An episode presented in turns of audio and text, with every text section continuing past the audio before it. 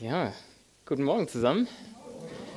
Ich bin auch sehr froh, hier zu sein mit, mit Anhang heute Morgen, mit Family. Habt ihr gesehen? Ähm, ja, entschuldigt bitte, dass wir ein bisschen, bisschen knapp unterwegs waren.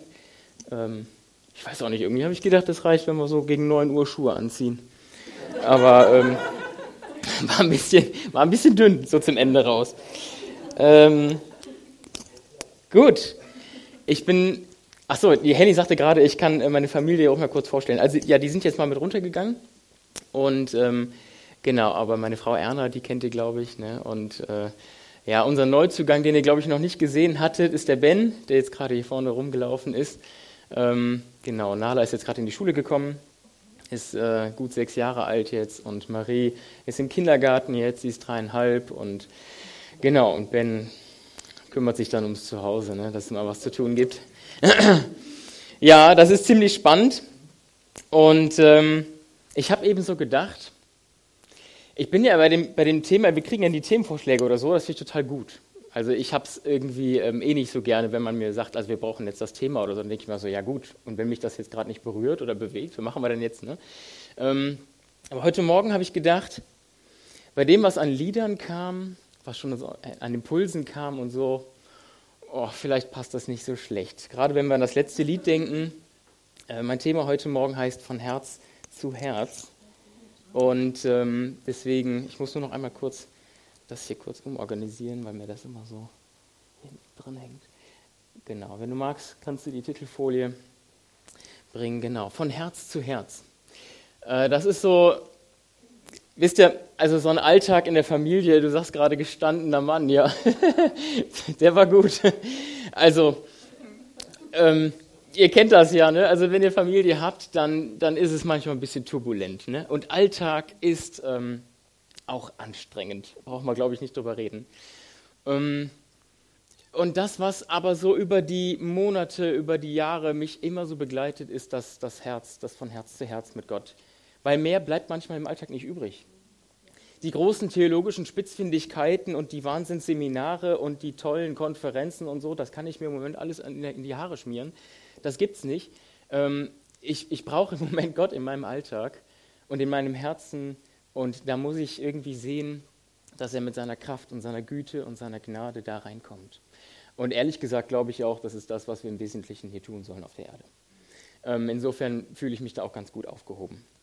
Ich habe den Untertitel gewählt, Dein Koordinatenursprung im Kosmos.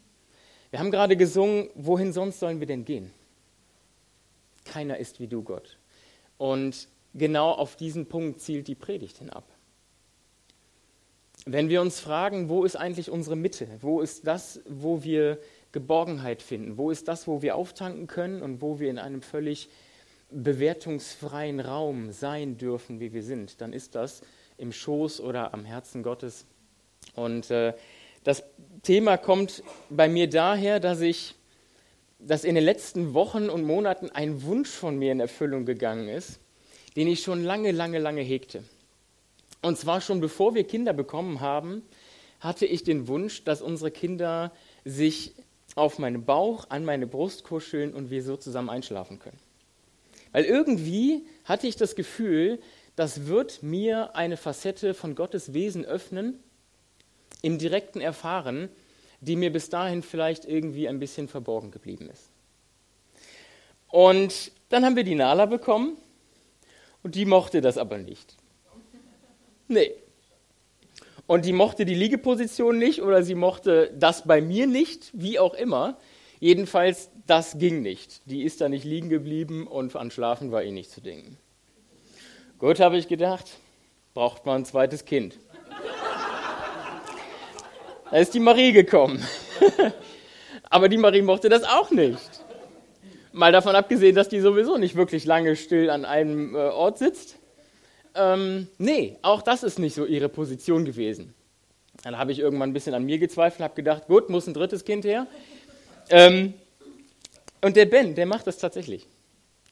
Äh, unser kleiner Mucki, der, der mag das. Und ähm, gerade gestern Abend haben wir es zwar auch gemacht, aber auch nachmittags, wenn ich den irgendwie dann hinlegen kann oder so, dann, ähm, dann kuschelt er sich wirklich an und dann lässt er die Arme so wie so ein Teddy so um einen hängen und äh, das ist ein, ein Wahnsinnsmoment für mich. Und ähm, der schläft dann irgendwann ein und meine Äuglein gehen dann auch manchmal so ein bisschen zu. Und trotzdem habe ich so eine, so eine Zeit des bewussten Wahrnehmens dieses Zustandes. Und äh, vielleicht fragst du dich jetzt gerade, ja, was hat denn das jetzt mit dem christlichen Gottesdienst oder mit dem christlichen Glauben an sich zu tun? Und ich antworte dir alles. Alles. Das hat alles mit christlichem ähm, Gottesdienst zu tun, was ich hier gerade beschreibe. Für mich ist das ähm, dieses Erleben mit meinem Sohn da ein Ausdruck tiefsten Friedens und, und einer, einer engsten Verbundenheit und ein Moment, wo der Kosmos eigentlich den Atem anhält. Ähm, es gibt wenige, vielleicht gar keine anderen Momente, wo ich selber als Vater das Gefühl habe, hier so verantwortungsbewusst, so hingegeben, auch so beschützend, so heimatgebend ähm, und gleichzeitig so empfangend und auch irgendwie liebevoll und zärtlich sein zu können, ähm, wie in keinem anderen Moment eigentlich. Und ich glaube, dass dieses Erleben für mich als Papa dem, was, was äh, Mütter im Stillen vielleicht erleben, wenn es gut läuft, ähm, am nächsten kommt. Und das ist was ganz Besonderes für mich geworden. Wie gesagt, ich ahnte schon, dass das so sein könnte und habe da sehr darauf hingefiebert, das zu erleben. In diesen Momenten begegnet mir Gott, bevor meine Äuglein dann zugehen, ähm, wie, wie mit einem Spiegel. Er kann mir in diesem Moment Dinge klar machen, ähm, weil mein Herz selber in einen Zustand gelangt, ähm, wo ich, glaube ich, göttliche Wesenszüge erleben darf, wo ich das Schwingen irgendwie wahrnehmen kann. Das ist sonst nicht so oft im Alltag. Ähm, also wenn ich an so Situationen wie Zähneputzen, Anziehen morgens, ähm, fertig machen, vorm Rausgehen denke, dann würde ich jetzt nicht behaupten, dass da also göttliche Eigenschaften in mir besonders durchkommen. Äh, da wird es auch manchmal ein bisschen lauter zu Hause. Ne? Das ist ein bisschen anstrengend. Aber das sind die Momente, wenn, wenn ein Kind so an der Brust zur Ruhe kommt, dann, ähm, dann fühlt man da was. Und das ist so wertvoll, das zu erspüren, wie Gott sich das vielleicht von allen Anfängen her mal gedacht haben mag. Ähm, es geht mir an dieser Stelle nicht darum, so ein durch und durch romantisiertes Idealbild von unserer Gottesbeziehung und letztlich dieser Welt zu erzeugen. Darum geht es nicht, sondern es geht mir vielmehr darum, zu entdecken oder, oder den, den Blick darauf zu lenken, wie wir das, was wir in, in einem der ersten Lieder gesungen haben, ne? wenn, wenn Gott für uns ist, wer kann gegen uns sein? Wofür brauchen wir so eine Aussage? Wir brauchen sie, wenn wir Angst bekommen. Wir brauchen sie, wenn wir bedrängt sind. Wir brauchen sie, wenn Umstände um uns herum nicht mehr lustig sind und nicht romantisch und auch nicht idyllisch. Ich möchte den Blick darauf lenken, wo dieser Ort ist, wo wir dieses Auftanken bekommen, um genau Kraft für diese Momente haben zu können. Wenn Jesus sagt, in der Welt habt ihr Angst, habt ihr Bedrängnis, da setzt man euch hart zu, sagt eine andere Übersetzung. Aber seid getrost, ich habe die Welt überwunden. Wenn Petrus davon schreibt, dass wir Bürger des Himmels sind, dass wir in dieser Welt sind, aber nicht von dieser Welt, dann, dann müssen wir uns fragen, ja, okay, aber ähm, wie, wie, wie kommt das denn jetzt in mein Leben rein? Und ich glaube, das sind genau die Momente an Gottes Herzen, wo das geschehen kann und wo wir zugerüstet werden für das, was durchaus auch an Herausforderungen in unserem Leben auf uns wartet. Im ersten Teil der Predigt möchte ich darüber sprechen, was aus meiner Perspektive bei mir passiert, wenn ich an, Gott, an Gottes Herzen ankomme. Und ich habe das einfach mal genannt, ja genau, das ist das, was ich gerade ähm, beschrieben habe. Ähm, ich habe das einfach mal im ersten Aspekt genannt, ich am Herzen Gottes und hinein in seine Ruhe. Die Bibel spricht im Hebräerbrief von einer besonderen Ruhe, die es wert ist, dass man ihr nachjagt. Dort steht in Hebräer 4, Vers 9 und 10, es ist also noch eine Ruhe vorhanden für das Volk Gottes. Denn wer zu Gottes Ruhe gekommen ist, der ruht auch von seinen Werken, so wie Gott von den seinen Werken ruht.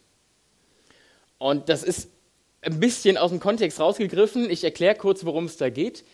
Im Kontext wird der große Heilsplan Gottes mit dem Volk Israel beschrieben. Und der Autor des Hebräerbriefes möchte klar machen, dass das Hineinkommen des Volkes Israel in das verheißene Land noch nicht die Art von Ruhe ist, von zur Ruhe kommen, die Gott seinem Volk versprochen hat. Das ist eine Verheißung, die in Erfüllung gegangen ist. Das ist ein in die Segnungen Gottes hineinkommen, aber es ist nicht die Ruhe, die Gott für uns vorgesehen hat, wo man wirklich angekommen ist. Und deswegen schreibt hier, es muss also noch eine Ruhe gegeben. Ja. Und er meint auch nicht den Tod. Da könnte man ja sagen, ja, das ist jetzt wirklich ruhig dann. Das meint er nicht, denn er sagt, es ist die Ruhe, die Gott beschreibt, als er mit der Schöpfung fertig war. Ein zur Ruhe kommen von seinen Werken, von seinem Schaffen. Das meint also nicht ableben, sondern es meint wirklich zur Ruhe kommen, ein inneres zur Ruhe kommen. Ähm, also wenn die Bibel davon schreibt, dann ist hier ein Loslassen gemeint all dessen, worauf die Welt so scharf ist, was die Welt so toll findet, was die Welt so gerne sehen will bei uns und was sie dann auch anerkennt mit ihren Möglichkeiten. Diese Welt hier um uns herum tickt in den Kategorien, du bist, was andere über dich sagen, du bist, was du hast und du bist, was du tust. Das sind die drei Kategorien. Ich habe mal die Predigt gehalten, was treibt dich an? Ne? Das ist ein Dauerbrenner bei mir, dieses Thema. Diese, diese extrinsischen Leitmotive in meinem Leben zu entlarven und loszuwerden, denn es ist nicht das, wonach Gott ähm, mit uns unterwegs sein will. Aber so tickt die Welt. Und das loszuwerden und zur Ruhe zu kommen von diesen Einflüssen, von diesem Feedback und auch von, dieser, von diesem Trieb, in diese Richtung Anerkennung haben zu wollen, das meint hier die Bibel. Gott wünscht sich einen anderen Weg für dein und mein Leben. Und wenn wir bei Gott zur Ruhe kommen, dann geht es darum, diese Illusion unserer Willens- und Schaffenskraft abzulegen. Dass wir aufhören, Gott und dem Rest der Welt unsere guten Werke zu präsentieren und einen auf gut Mensch zu machen. Und dass wir eintauchen in diesen Zustand der hundertprozentigen, vorbehaltlosen Annahme und Geborgenheit. Ähm, und das ist gar nicht so leicht. Das ist der Ort, wo du hörst, wer du in Wahrheit bist. Da geht es um die Kindschaft bei Gott, um unsere Identität als Kinder Gottes. Es ist auch der Ort, wo du in Wahrheit bist, nämlich wo du echt bist. An jedem anderen Ort, außer an Gottes Herzen, wirst du nur Facetten deiner selbst zeigen. Dem einen mehr, dem anderen weniger. Dein Ehepartner, dein Freund, dein wer auch immer wird dich besser kennen als andere. Aber du zeigst nie alles. Und das ist der Ort an Gottes Herzen, wo alles offen liegt. Wenn ich mein Kind auf der Brust liegen habe, dann überkommt mich ein unbändiger Wille, das habe ich schon mehrfach jetzt gemerkt, wenn ich, wenn ich das mit dem Ben so hatte, diese Zeit, dass ich ihm zusprechen möchte, wer er ist was er ist, was Gott mit ihm vorhat. Blöderweise schläft er ja dann immer. Aber ich sage es trotzdem. Und ich spreche es aus über ihn, solange meine Äuglein noch offen sind. Ähm, ich will ihm sagen, wie geliebt er ist. Und was Gott Tolles in ihn hineingelegt hat. Und was Gott in ihm entfalten möchte. Und umso mehr möchte ich das, wenn ich spüre, wenn ich weiß, mein Kind hat gerade mit Kämpfen zu tun. Es muss vielleicht mit, mit Ablehnungen zurechtkommen, mit Niederlagen, mit Zurückweisungen. Das würde jetzt vielleicht auch etwas ältere Kinder betreffen. Den Ben wird das bisher vielleicht nur bedingt angehen. Aber auch die Nala, schon im Kindergarten oder auch in der Schule, haben Kinder mit sowas zu tun. Und dieses Bedürfnis wird umso stärker, je mehr ich spüre, dass mein Kind es braucht. Macht irgendwie Sinn. Und wenn ich als menschlicher Vater schon so fühlen kann, dann wird mir in Bezug auf Gott erst recht klar, ein Zustand des Glücklichseins auf der einen und des geistlichen Wachstums auf der anderen Seite kann überhaupt nicht losgelöst von diesem zur Ruhe kommen an Gottes Herzen stattfinden. Das geht überhaupt nicht. Vielleicht fragst du dich jetzt, ja, woher weiß ich denn, ähm, ob ich schon mal in dieser Ruhe war oder ob ich das habe, ob ich das schon entdeckt habe? Und ich glaube, die Antwort darauf ist relativ einfach. Schau einfach in dein Inneres hinein und guck, was du da findest. Sicherheit, innere Festigkeit und Vertrauen in Gottes Liebe und seine Führung in deinem Leben auf der einen und Gelassenheit im Umgang mit Menschen und ihren Kommentaren, welcher Natur auch immer, bei gleichzeitiger Zugewandtheit zu Menschen. Auf der anderen Seite sind für mich sichere Hinweise darauf, dass du diesen Ort der Ruhe bei Gott kennst und dass du ihn bewusst oder unbewusst relativ oft aufsuchst. Unsicherheit, Nervosität, ich meine beständig, ne, dass das mal vorkommt, klar, aber beständige Zweifel an Gottes Liebe, große Zukunftsängste und starke emotionale Abhängigkeiten von dem, was die Menschen um dich herum tun. Ähm, oder, weil man damit schlechte Erfahrungen gemacht hat, ein ausgeprägtes Rückzugsverhalten dass man Menschen nicht mehr begegnen möchte, sind für mich meines Erachtens relativ sichere Hinweise darauf, dass wir diesen Ort der Ruhe entweder nicht kennen oder im Moment nicht oft da sind. Und ich in meinem Leben nehme beides wahr. Ich finde mich mal auf der Seite und mal auf der wieder. Und ich spüre super schnell, wie viel Zeit ich an Gottes Herzen verbringe.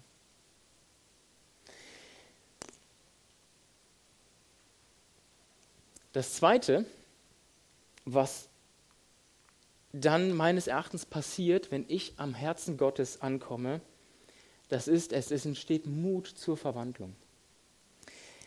In derselben Bibelstelle im Hebräerbrief Kapitel 4 heißt es in Vers 12 und 13, denn das Wort Gottes ist lebendig und kräftig und schärfer als jedes zweischneidige Schwert und dringt durch, bis es scheidet Seele und Geist, auch Mark und Bein, und es ist ein Richter der Gedanken und Sinne des Herzens.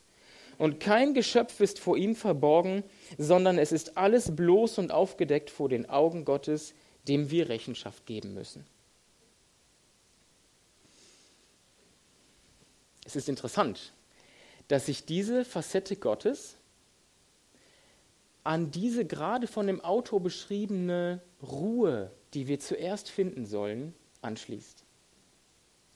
Ich behaupte mal, dass dieser Vers, diese Passage der Bibel, bei den meisten Menschen, wenn wir mal ehrlich sind, Beklemmung oder Angst auslöst. Das ist ja ein relativ martialisches Bild. Ein super scharfes Schwert an Körperteilen. Also unsere, unsere Biologie sagt sofort, das will ich nicht. Ja? Und ich glaube, dass diese Stelle bei vielen Beklemmungen ausruft und bei vielen ein, ein Zurückziehen irgendwie als Reaktion hervorruft und man das Gefühl hat, oh, das will ich nicht. Hilfe. Aber ich glaube, da gibt es gar keinen Grund für. Ich glaube, diese Stelle möchte uns im Kern Folgendes sagen. Erstens, das Wort Gottes das heißt nicht nur die Bibel, sondern auch der innige Dialog mit ihm im Gebet, das Reden des Heiligen Geistes in deinem Leben, ist die einzige Instanz in deinem Leben, die fähig ist zu unterscheiden zwischen Seele und Geist. Ich glaube, dieses Bild hier mein, legt nicht den Fokus auf dem Schmerz dieser Operation, wenn ein scharfes Schwert zwischen Mark und Knochen trennt. Das ist nicht so angenehm, glaube ich. Ähm, sondern der Fokus dieses Bildes, auch des Autors hier, liegt darauf, wie komplex diese Operation ist. Nicht wie weh sie tut, sondern wie schwierig die Durchführung ist. Und nur ein Experte kann wirklich unterscheiden, was in dir und was in mir von der Seele gesprochen wird und was vom Geist Gottes gesprochen wird. Und es ist Gott selber, der in uns diese Unterscheidung bringen kann. Und damit bin ich weg von dem martialischen, schmerzvollen Bild und bin bei einem Experten, einem Profi aufgehoben, bei dem ich mich sicher fühlen kann. Gott ist der Experte. Er kann unterscheiden, was in uns von der Seele und von allen Affektiertheiten unserer Seele gesprochen wird, das Hin- und Hergerissen sein, Erfahrungen mit reinnehmen, Prägungen, Dinge, die uns gerade begegnen. Das alles spiegelt nicht unbedingt wider, was Gott und sein Geist in deinem Leben sagt. Aber Gott spricht jetzt rein und die Unterscheidung dessen, wer hier gerade spricht in dir, Wir kennen aus dem Psalm so Aussprüche, wo David seiner Seele befiehlt, jetzt etwas zu tun, zum Beispiel Gott zu loben. Das ist interessant. Warum muss ich denn meiner Seele was befehlen? Ganz einfach, weil die nicht immer tut, was Gott gerne hätte. Und diese Unterscheidung, die muss mit einem scharfen Schwert, mit Genauigkeit, mit Präzision und von einem Profi gemacht werden. Und ich glaube, das will uns dieses Bild sagen. Ein Experte muss ran, wenn es darum geht zu unterscheiden zwischen dem, was Seele sagt und dem, was Geist sagt. Und das Zweite ist, der letzte Satz, dem wir Rechenschaft geben müssen. Da erstarren die meisten vor Angst. Rechenschaft vor Gott. Ich glaube, der Autor will hier sagen, du musst nur Gott Rechenschaft abgeben. Das ist ein Riesenunterschied. Du musst nicht Hinz und Kunz in deinem Leben Rechenschaft darüber abgeben, warum du was wie tust. Du musst es nur Gott gegenüber und niemandem sonst. Und nichts ist ihm verborgen. Alles ist bloß und aufgedeckt vor den Augen Gottes. Wie schön ist es zu wissen, dass Gott als mein Gegenüber keinerlei Täuschung mehr über meine Person unterliegt. Endlich jemand, den ich nicht mehr enttäuschen kann. Mein Können, mein Unvermögen, meine Stärken und meine Schwächen, meine Begrenztheit und meine Verlorenheit, alles ist ihm offenbar. In einem Moment, an seinem Herzen. Du kannst nichts mehr verstecken und du musst nichts mehr verstecken. Du kannst nichts mehr beweisen und du musst ihm auch nichts mehr beweisen. Und du kannst ihm nichts mehr vorspielen und du musst auch nichts mehr vorspielen. Das ist das, was der christliche Glaube Freiheit nennt. Und da wird viel Energie frei, wenn man von diesen Dingen endlich mal ablassen kann. Weil Gott ist der Ort, wo du viel Energie bekommst und auftanken kannst, weil du dich um diesen Kram des Vorspielens, des Beweisen müssens nicht mehr kümmern musst. Und erst jetzt, im Zustand der Ruhe bei Gott an seinem Herzen und der heilsamen Desillusionierung über meine Natur als Mensch, öffnet sich ein Raum für Veränderung. Erst jetzt wird Verwandlung möglich, hin zu dem, wo Gott uns haben möchte. Jetzt wird der Blick klar auf meine triebhafte und sündige Natur, ohne dass ich es noch rechtfertigen muss. Jetzt kann Gott mein Herz verändern und mir die destruktiven Konsequenzen meiner ständigen Ich-Bezogenheit vor Augen führen und mir einen Weg jenseits dessen aufzeigen. Wenn ich mein Kind an meiner Brust liegen habe, dann kann ich es in Liebe erziehen, dann kann ich Gespräche mit ihm führen, die sonst in Konflikten zu gar nichts führen, außer zu Rebellion, Widerstand und letztlich Verletzung und Trauer. Im Konflikt, ich nehme das jetzt mal vorweg, alles, was ich jetzt sage, kann ich nicht. Aber ich halte es für wahr. Okay? So.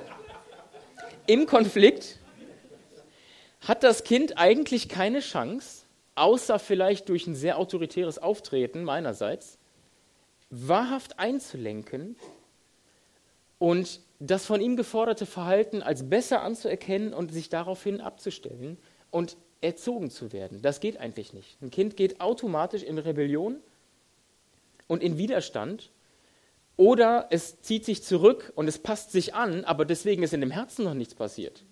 Und deswegen ist kein neues Verhalten gelernt worden und schon gar nicht als besser befunden als das, was man eben machen wollte. Das heißt, beim nächsten Mal ist die Wahrscheinlichkeit sehr hoch, dass das Kind genau den gleichen Scheiß wieder macht. So. Ich, ihr glaubt gar nicht, wie sehr ich mir wünschen würde, dass ich das im Alltag umsetzen könnte. Schaffe ich fast nie. Aber ich höre nicht auf, dem nachzujagen. Ja? Im Notfall entschuldige ich mich bei meinen Kindern, wenn ich zu laut geworden bin oder grob oder was auch immer, sie unfair behandle, weil ich auch nicht in jeder Situation weiß, wer hat hier wieder angefangen und warum wird hier rumgenölt und wer ist hier gerade müde oder eigentlich nicht und müsste eigentlich ausgeschlafen sein und habe da nicht so ganz den Überblick. Und äh, es gibt ja auch ein paar Dinge, die mich so beschäftigen zwischendurch. Ne? Das heißt also, die kann ich jetzt auch nicht immer so gleich ablegen. Das ist alles ein bisschen nervig und anstrengend. Und deswegen muss Vergebung und Versöhnung her. Aber im im tiefsten meines Seins verstehe ich und weiß ich, Veränderung Eine Korrektur ist nur möglich in einem Umfeld der Geborgenheit und der Annahme. Und wo Konflikt herrscht, hat das Kind immer noch damit zu kämpfen, dass es mich enttäuschen könnte. Kinder wollen ihre Eltern nicht enttäuschen. Und deswegen ist im Konflikt der Raum nicht da zur Veränderung. Der entsteht eigentlich erst danach, wenn wieder Versöhnung da ist. Dann ist echtes Lernen möglich.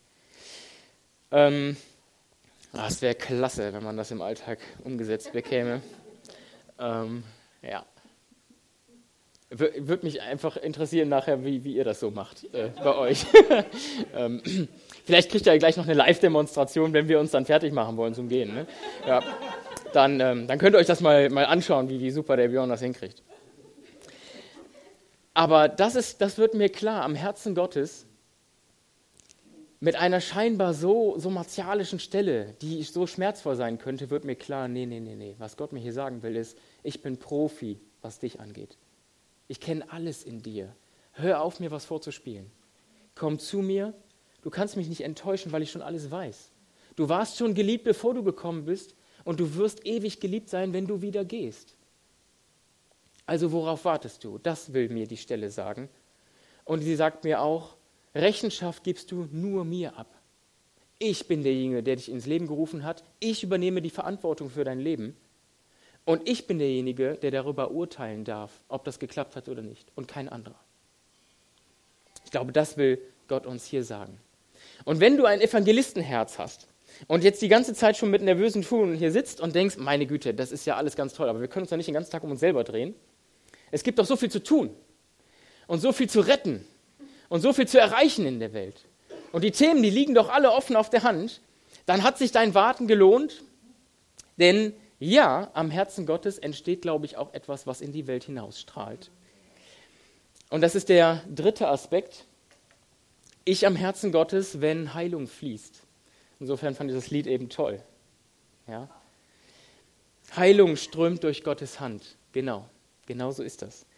Ähm, jetzt beginnt an Gottes Herz liegen das, was in die Welt hinausstrahlt, was endlich Einfluss nehmen kann was durchsickern kann, was dich am Ende des Tages zum Botschafter an Christi Stadt macht.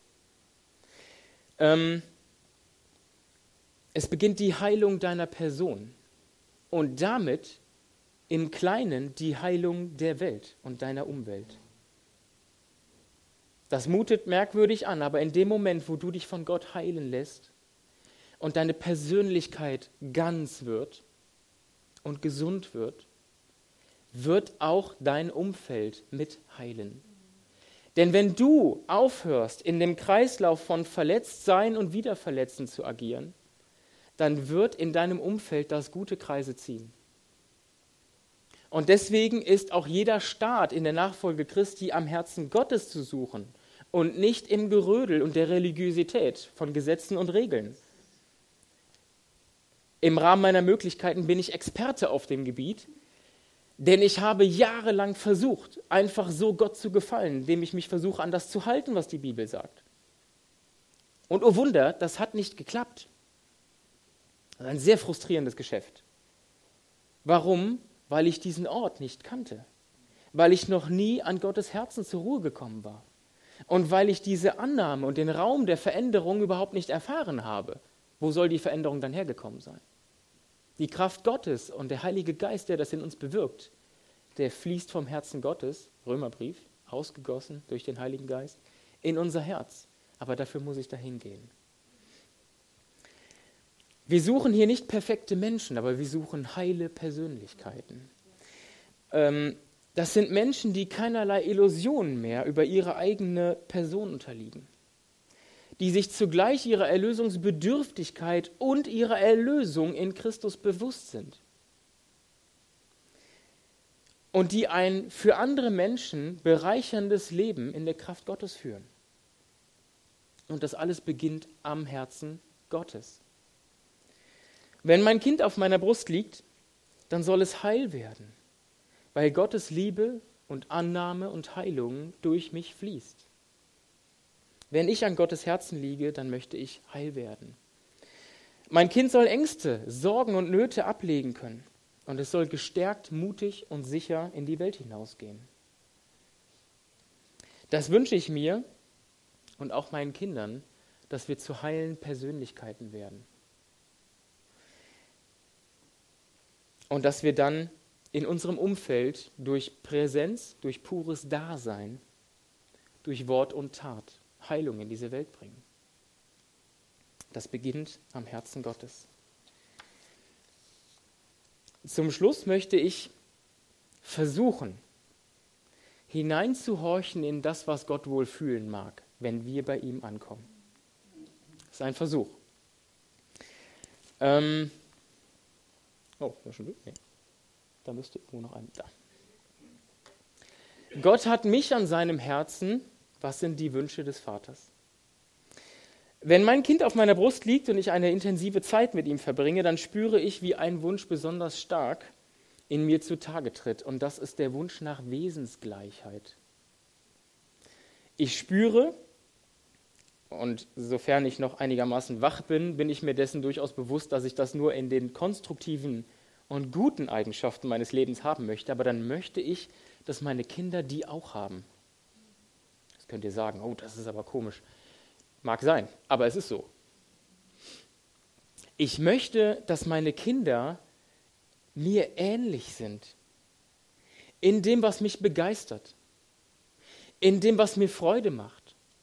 Ich möchte, dass sie große, toll gewachsene Bäume, Sonnenuntergänge und die Natur lieben. Ich möchte, dass sie gerne stundenlang bis in die Abende und Nächte hinein gute Gespräche führen, weil ich das auch alles gerne mache.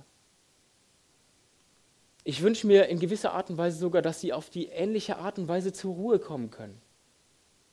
Dass wir später als Familie Lesenachmittage oder irgendwie sowas haben, wo wir entspannt nebeneinander sitzen und ob der eine einen Lucky Luke Comic liest oder einen guten Roman oder in der Bibel oder ein tolles geistliches Buch, aber wir haben eine ähnliche Art und Weise, Zeit zu genießen und auszukosten. Ich wünsche mir, dass meine Kinder sich ausstrecken nach dem Guten und Wahrhaftigen im Leben. Dass sie ihre Prioritätensetzung zeitlebens hinterfragen werden. Und dass sie dem nacheifern, was macht Gottes Wesen wahrhaft aus. Dass sie ähnliche Fragen wie ich stelle. Das ist total egoistisch in gewisser Art und Weise.